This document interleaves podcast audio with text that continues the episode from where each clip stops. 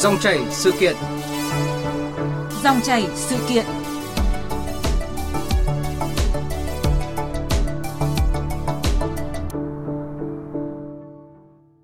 Thưa quý vị và các bạn, chiếc giường đắt nhất là giường bệnh. Câu nói này càng trở nên đúng hơn trong thời điểm hiện nay, khi mà nhiều người bị nghèo hóa chỉ sau một thời gian ngắn điều trị các bệnh nặng tại các bệnh viện, kể cả khi họ tham gia bảo hiểm y tế. Vâng thưa quý vị, những tưởng bảo hiểm y tế là chiếc phao cứu sinh mỗi khi phải nhập viện, nhưng không phải lúc nào chiếc phao đó cũng phát huy tối đa hiệu quả. Hiện nay thì ở nước ta, số tiền mà người dân phải tự chi trả cho dịch vụ y tế chiếm gần 45% tổng tiền viện phí, cao gấp hơn 2 lần mức khuyến cáo của Tổ chức Y tế Thế giới. Vậy giải pháp nào giảm chi tiêu dịch vụ y tế từ túi tiền của người bệnh? Đây là một trong những vấn đề nóng được các đại biểu Quốc hội quan tâm thảo luận, chất vấn tại nghị trường.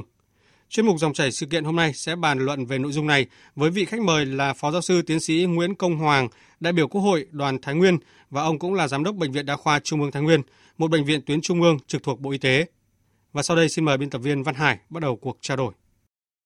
À, vâng, xin kính chào quý vị thính giả và xin cảm ơn Phó Giáo sư Tiến sĩ Nguyễn Công Hoàng đã dành thời gian tham gia chương trình. Vâng, xin uh, kính chào quý thính giả. Thưa Phó Giáo sư Tiến sĩ Nguyễn Công Hoàng, à, theo ông thì đâu là những nguyên nhân dẫn đến tình trạng chi phí y tế từ tiền túi của người dân còn ở mức cao ạ? Vâng, à, hiện nay thì à, cái chi phí y tế theo thống kê thì cũng còn cao đối với các bệnh nhân vào tham gia điều trị nội trú. Ở đây thì nó cũng có hai vấn đề. À, vấn đề thứ nhất chúng ta cũng phải biết đến là Việt Nam chúng ta là một trong đất nước trong khu vực Đông Nam Á là áp dụng được rất nhiều các cái khoa học kỹ thuật tiên tiến và khám chữa bệnh à, đặc biệt là các kỹ thuật cao.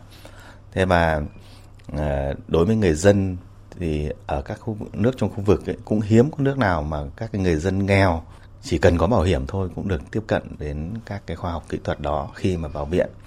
Nhưng mà tuy nhiên ấy, thì do cái cái tiền đóng bảo hiểm của chúng ta cũng có giới hạn thành thử ra là một số các kỹ thuật cao của chúng ta người dân à, buộc là phải cùng chi trả một phần. Thì đấy cũng là một trong những cái yếu tố để làm cho số tiền mà người dân phải cùng chi trả nó à, tăng lên. Ở cái thứ hai nữa thì đây chúng ta cũng phải nói đến vấn đề đó là các cái dịch vụ uh, thuốc uh, mới uh, chúng ta thì cũng uh, điều trị các cái bệnh nan y những bệnh đặc biệt khó khăn thì chúng ta cũng cập nhật những cái danh mục thuốc tương đối tốt. Và đây cũng là một trong những cái thứ mà người dân cũng phải cùng chi trả. Nó là chính sách của bảo hiểm y tế và và bộ y tế thống nhất như vậy để có thêm góc nhìn về vấn đề này thì chúng tôi xin mời Phó Giáo sư Tiến sĩ Nguyễn Công Hoàng cùng quý vị thính giả nghe lại nội dung trả lời chất vấn của Bộ trưởng Bộ Y tế Đào Hồng Lan tại phiên chất vấn và trả lời chất vấn sáng ngày hôm qua. Để mà giảm được cái tiền túi của người dân, chúng ta phải tăng cường cho công tác dự phòng, À, sàng lọc và phát hiện bệnh sớm.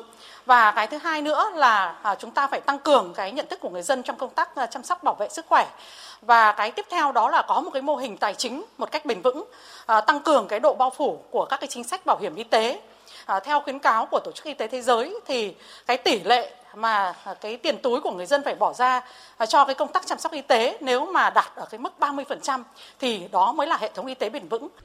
À, thưa Phó Giáo sư Tiến sĩ Nguyễn Công Hoàng, à, phòng bệnh thì bao giờ cũng hơn chữa bệnh và đó cũng là cách để giảm chi phí điều trị phải không thưa ông? Vâng, à, trong y học thì có hai vấn đề, vấn đề y tế dự phòng là khi mà người ta chưa bị mắc bệnh và thứ hai là điều trị là khi mà người ta đã bị mắc bệnh. Thì công tác dự phòng tốt thì người ta vẫn có câu là phòng bệnh thì hơn chữa bệnh. À, cái chi phí phòng thì bao giờ nó cũng thấp hơn là chi phí chữa bởi vậy cho nên là chúng ta ờ, hết sức quan tâm đến công tác à, y tế dự phòng À, vẫn biết là như vậy nhưng mà hiện nay thì quỹ bảo hiểm y tế lại chưa chi trả cho việc khám sàng lọc phát hiện sớm bệnh tật ạ. Cái quan điểm của ông về vấn đề này như thế nào ạ? Vâng, hiện nay thì cho tới kể cả các cái đất nước phát triển thì cái quỹ bảo hiểm y tế hầu như là cũng không chi trả cho vấn đề uh, y tế dự phòng. Bởi vì phòng bệnh ấy là ờ, thuộc cái trách nhiệm của cá nhân và cái đơn vị sử dụng lao động.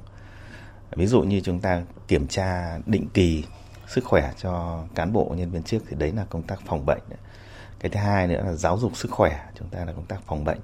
Và những cái này thì à, quỹ bảo hiểm không thể nào chi trả được. Nếu mà chi trả thì chắc chắn là không thể đủ được đối với cái số tiền chúng ta đóng. Ờ, vâng, hiện nay thì quỹ bảo hiểm y tế mới chỉ chi trả cho chi phí điều trị ạ. Ờ, thế nhưng vì sao số tiền mà người dân phải tự chi cho các dịch vụ y tế vẫn ở mức cao, mặc dù là tỷ lệ tham gia bảo hiểm y tế tại nước ta đã chiếm tới 92% dân số thưa ông?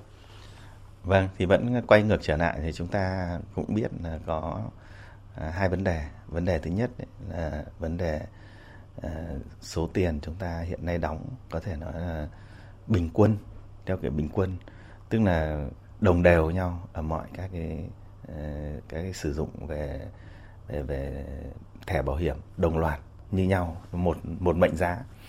Nhưng có thể nếu nếu như chúng ta mà có nhiều mệnh giá thì có thể là nó sẽ giảm cái tỷ lệ này xuống. Ví dụ như có những người người ta chỉ mua thẻ bảo hiểm để khám các chữa bệnh, các bệnh thông thường, hoặc là các dịch vụ thông thường, hoặc là cùng chi trả. Theo tôi thì cũng nên có một cái loại thẻ là không cùng chi trả, đấy là đóng cao và sau này khi mà đi khám chữa bệnh thì cho dù sử dụng các dịch vụ kỹ thuật cao anh cũng không phải chi trả cùng.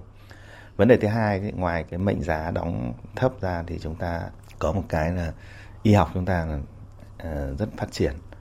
Ờ, cho nên là chúng ta sử dụng các máy móc trang thiết bị hiện đại và các, các kỹ thuật cao.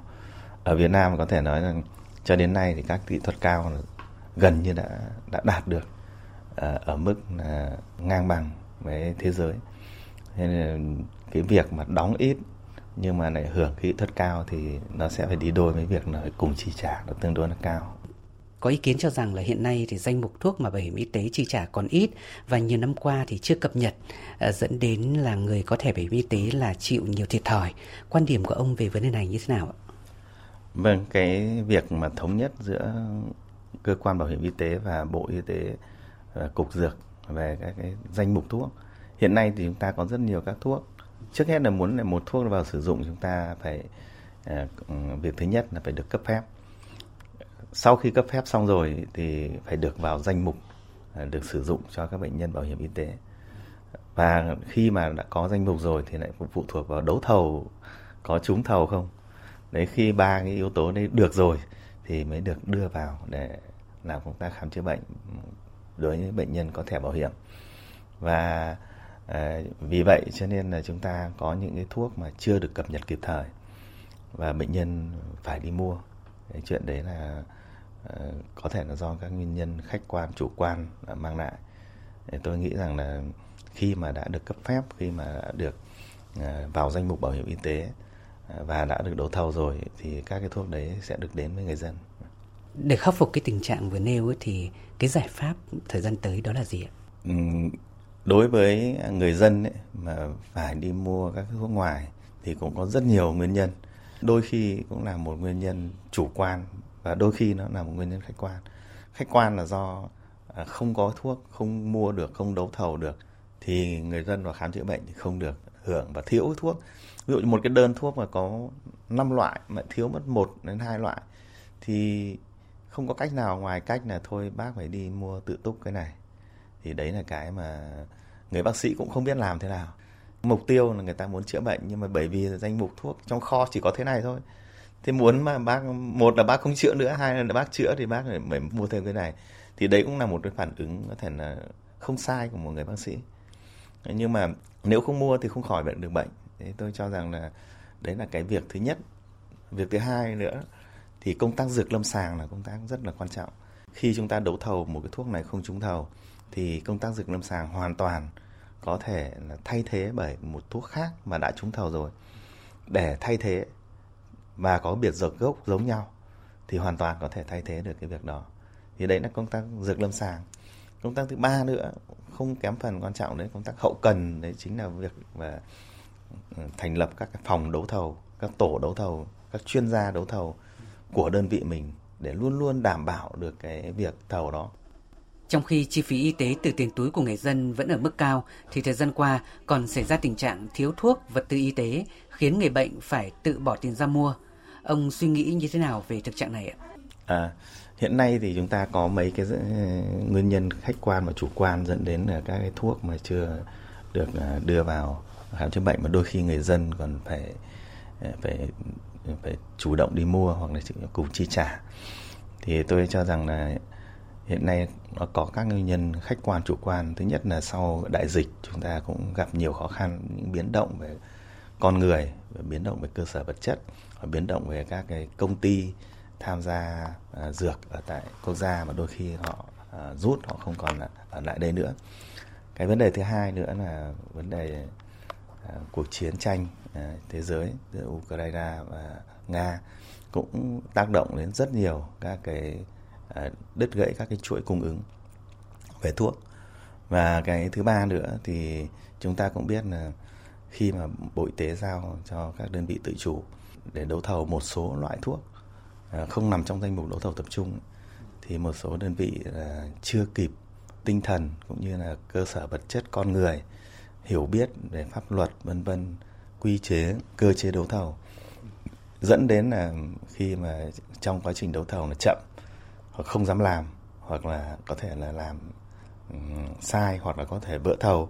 Và các cái phản ứng khi mà vỡ cái thầu đó thì phải làm thế nào để cho chúng ta có thuốc để điều trị cho bệnh nhân, thì các cái vấn đề đấy là liên quan đến kỹ năng cũng như là chuyên môn của các nhà tham gia đấu thầu. Đồng thời là lãnh đạo các đơn vị phải chủ động các cái công tác thầu từ sớm từ xa. Ví dụ như là năm nay tháng 12 là hết thầu, thì đến khoảng tháng 6 là anh đã bắt đầu phải làm công tác đấu thầu. Anh bắt đầu phải xây dựng danh mục, xong rồi là anh bắt đầu là họp các cái hội đồng, xong rồi thì hội đồng khoa học cho ý kiến, rồi sau đó thì ra các quyết định, vân vân vân vân. Thì nếu như trong quá trình đấy mà có xảy ra cái bước gì sai, chúng ta làm lại, nó không bị chậm.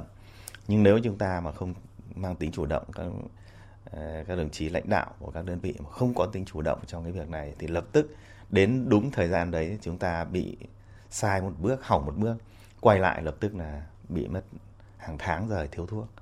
Thì đấy là cái mà chúng ta cũng phải phải chủ động. Và một trong những nguyên nhân mà bây giờ hay hay gặp. Rồi trong 10 mặt hàng đấu thầu thì có một mặt hàng là vỡ thầu hoặc không có thuốc. Thì bây giờ cái phản ứng của ta như thế nào thì lúc đó thì người lãnh đạo và cái phòng đấu thầu phải có trách nhiệm và không bao giờ được phép là không có thuốc, đặc biệt các thuốc cấp cứu. Hiện nay tôi có phòng quản lý dự án đấu thầu, có xây dựng ra 8 cái hình thức đấu thầu. Và trên cơ sở theo đúng luật đó 8 hình thức và chúng tôi xây dựng được từng bước đấu thầu cho 8 hình thức đó. Để làm sao mà không bị thiếu, đảm bảo được cái tính không nguy hiểm cho những người tham gia đấu thầu. Đúng luật và gì ạ, à, kịp thời cho việc cung ứng thuốc. Tôi nghĩ rằng đây là những việc ờ, hết sức quan trọng của các nhà quản lý đối với cái cái việc. Còn nếu như khi mà xảy ra thiếu thuốc và trang thiết bị vật tư tiêu hao thì ít nhiều thì cái trách nhiệm cũng phải là do thuộc về người đứng đầu à, không quan tâm đến. Vấn đề này cũng được nhiều đại biểu Quốc hội quan tâm chất vấn. Ờ, chúng ta cùng nghe ý kiến của đại biểu Nguyễn Thị Ngọc Xuân, đoàn Bình Dương và phần trả lời chất vấn của Bộ trưởng Bộ Y tế Đào Hồng Lan. Cử tri kiến nghị khắc phục cho được tình trạng thiếu thuốc, vật tư y tế, đồng thời cần có cơ chế chi trả lại chi phí cho người dân khi phải tự mua vật tư y tế bên ngoài đối với những loại có trong danh mục được thanh toán bảo hiểm y tế. Thiếu thuốc, vật tư y tế không phải là do lỗi của người dân mà là do cơ quan nhà nước. Do đó, nhân dân cần cơ chế bảo vệ quyền lợi chính đáng này. Về vấn đề ờ, bệnh nhân phải ờ, mua thuốc ngoài thì có được thanh toán bảo hiểm y tế hay không? Thì à, báo cáo với cả Quốc hội về mặt nguyên tắc thì à, cơ sở khám chữa bệnh là theo quy định là phải đảm bảo đủ thuốc chữa bệnh và không để người bệnh phải mua thuốc ngoài trong thời gian điều trị nội trú. Quyền lợi của bệnh nhân, của người tham gia bảo hiểm y tế là phải được đảm bảo và đây là một cái yêu cầu hết sức là chính đáng và cần thiết. À, tuy nhiên hiện nay thì ở trong các quy định của chúng ta chưa có quy định về việc trực tiếp thanh toán cho bệnh nhân khi mà ra ngoài mua thuốc. À, chính vì vậy thì trong thời gian vừa qua thì về phía Bộ Y tế chúng tôi cũng đã tập trung chỉ đạo à, đồng bộ nhiều giải pháp. Chúng ta đang nghe chương trình Dòng chảy sự kiện với sự tham gia của Phó Giáo sư Tiến sĩ Nguyễn Công Hoàng, đại biểu Quốc hội, Giám đốc Bệnh viện Đa khoa Trung ương Thái Nguyên. À, thưa ông Nguyễn Công Hoàng, chi phí y tế từ tiền túi của người dân vẫn ở mức cao, còn do người bệnh không được thanh toán tối đa mức hưởng nếu tự chuyển tuyến. À, phải chăng việc phân tuyến kỹ thuật hiện nay cho các bệnh viện chưa rõ ràng nên cứ phải có giấy chuyển viện, người bệnh mới được chi trả bảo hiểm y tế ở mức cao nhất thưa ông? Ở trong cái vấn đề chuyển ờ, bảo hiểm y tế, đây là một trong vấn đề bức xúc người dân đã có nhiều quan điểm ờ, thế và chúng ta thấy là việc đầu tiên là quyền khám chữa bệnh là của người dân và người dân bất cứ ở đâu bị ốm cũng có thể đến cơ sở gần nhất để khám. Tôi cho rằng là cái việc mà chúng ta làm cái tuyến ấy, thì làm cho nói là nâng cái thủ tục hành chính cho người dân khổ rất nhiều. Có những người mà phải chuyển từ một cái tuyến thấp lên được cái chuyến kia phải mất mấy ngày. Đến rồi xếp hàng sau đó thì vào khám khám xong bắt đầu làm một số các cái chụp chiếu rồi vân vân, xét nghiệm xong bắt đầu để đợi đến chiều chiều xong bắt đầu làm giấy chuyển xong hôm sau lại lên trên tiếp tục một bước nữa. Đấy là rất là, gọi là, thủ tục hành chính rất là vất vả. Thế mà có để tiết kiệm cho bảo hiểm hay không thì tôi lại đặt vấn đề ngược lại là không tiết kiệm. Đây tôi đơn cử một à, bệnh nhân à, bị hóc xương. Người ta đến vào tuyến xã, sau khi tuyến xã khám xong, mất một tiền khám đấy rồi sau rồi làm một cái giấy chuyển lên tuyến huyện. Tuyến huyện sau khi khám xong thì có thể là cho chụp chiếu, rồi cũng không thể làm được. Thì lại chuyển lên đến tỉnh, lên chuyên chuyên khoa. Và chuyên chuyên khoa lại tiếp tục một bước như thế nữa thì thành ra là một cái xương mà mất ba lần tiền khám. Và rất nhiều những cái thủ thuật có thể kèm theo nữa. Thì tôi cho rằng là không những mà không giảm được tiền khám bệnh cho bảo hiểm y tế mà lại còn nâng lên cái tiền tốn hơn thế và lại nữa là có rất nhiều bệnh nhân khi cấp cứu thì tôi đơn cử như đột quỵ. Bệnh nhân được chuyển từ một bệnh viện huyện lên một bệnh viện tỉnh. Bệnh viện tỉnh đấy không can thiệp được, lại chuyển đến bệnh viện trung ương. Thế thì bệnh nhân mới vội vàng đi đến bệnh viện trung ương. Thì cái giấy chuyển lại chuyển lên bệnh viện tỉnh. Thế vì anh huyện thì anh không thể nắm được các cái chuyên môn cao. Thì chuyện lên tỉnh rồi thì lao thẳng đến trung ương thì cuối cùng là giấy chuyển viện đấy lại không có giá trị. Đấy là những cái hết sức bất cập, những cái gọi là thông tuyến, những cái sử dụng công nghệ thông tin hiện nay đang làm bức xúc và có thể là gây chết oan cho người dân. Và rất nhiều người là quá cái giờ vàng rồi. Cuối cùng là bác sĩ cũng rất đáng tiếc và bệnh nhân cũng rất đáng tiếc. Chỉ vì các cái thủ tục hành chính. Cùng với việc bỏ giấy chuyển viện thì việc thông tuyến khám chữa bệnh bảo hiểm y tế cần được đẩy nhanh tiến độ ra sao, thưa ông? Ờ, tôi cho rằng là cái cái việc mà người bệnh bây giờ là phải nâng cao cái y tế cơ sở lên để làm sao cho các cái bệnh thông thường người dân hoàn toàn tin tưởng và có thể chữa được các bệnh thông thường. Còn các cái bệnh cần kỹ thuật cao thì người ta buộc là phải đi, người ta di chuyển đến những cái nơi đấy không ai người ta tự nhiên mong muốn là nhà mình ngay gần đây, một cơ sở y tế mình ngay gần đây mà lại phải đi xe lên tận trên kia để chữa một cái bệnh thông thường cả. Thế thì tôi cho rằng là cái việc mà thông tuyến trước sau chúng ta cũng cần phải làm để đảm bảo được trước hết là tính mạng, sức khỏe người dân là quan trọng nhất. Còn có thể lạm dụng hay là không lạm dụng, đấy là việc quản lý của các nhà quản lý. Nhưng mà việc mà chậm, muộn mà ảnh hưởng đến sức khỏe người dân là chúng ta có lỗi cũng liên quan đến vấn đề này, chúng ta cùng nghe thêm ý kiến của giáo sư Nguyễn Anh Trí, nguyên Viện trưởng Viện Huyết học Truyền máu Trung ương, đại biểu Quốc hội đoàn Hà Nội. Đề nghị thực hiện đúng cái lộ trình gọi là thông tuyến. Bây giờ thông tuyến huyện rồi, tiến đến phải thông tuyến tỉnh. Và tiến đến là tất cả các tuyến. Vì cái đích đến ấy là ở cái chỗ là người bệnh nếu có thẻ bảo hiểm y tế thì muốn khám đâu thì khám. Đó là cái cái cơ bản nhất mà đó mới đúng là bản chất thật của bảo hiểm y tế. Tôi còn nhớ mãi các vị lãnh đạo của Bộ Y tế cho rằng là cần phải dùng cái barrier là chính cái việc là đăng ký bảo hiểm y tế để khám chữa bệnh ban đầu để giảm bớt cái việc là chuyển tuyến và là quá tải ở tuyến trên. Là tôi cho thế này, ừ thì thôi, cách đây 10 năm, ờ, 15 năm thì ý đó thì cũng tạm chấp nhận. Nhưng đến bây giờ câu chuyện nó khác rồi. Thứ nhất ý, là cái điều kiện cơ sở vật chất, ờ, công nghệ thông tin, vân vân nó khác cái cái thứ hai nữa là qua từng ngày năm đã cho thấy được rằng cái việc sử dụng biện pháp hành chính để ngăn chặn được cái tình trạng quá tải ở phía trên thực sự không hữu hiệu. À, thưa ông Nguyễn Công Hoàng, à, theo ông thì thời gian tới Bộ Y tế và Bảo hiểm xã hội Việt Nam cần phối hợp như thế nào để giảm chi tiêu dịch vụ y tế từ tiền túi của người dân xuống mức khuyến cáo của Tổ chức Y tế Thế giới ạ? Về cái việc mà giảm cái tiền túi thì Ờ, tôi cũng đã nói đến nguyên nhân rồi và khi nào cái nguyên nhân đấy được ờ, khắc phục thì đấy chính là cái mà chúng ta ờ, đạt được mục tiêu còn cái, các cái nguyên nhân đấy mà chúng ta chưa giải quyết được thì người dân vẫn tiếp tục phải phải chịu cái việc cùng chi trả đối với bảo hiểm y tế trong khám chữa bệnh.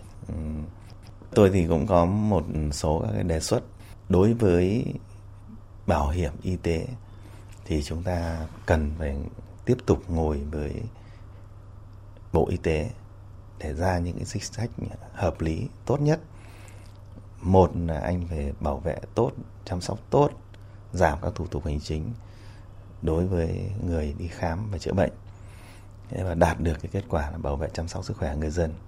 Cái thứ hai nữa là cùng nhau để làm sao mà cùng bảo vệ cái quỹ bảo hiểm làm sao cho quỹ bảo hiểm chúng ta luôn luôn đảm bảo để cùng với bộ y tế để làm sao mà làm tốt cho chính phủ việc chăm sóc bảo vệ sức khỏe nhân dân một trong những cái chế độ chính sách hết sức đặc biệt đối với chế độ xã hội chủ nghĩa.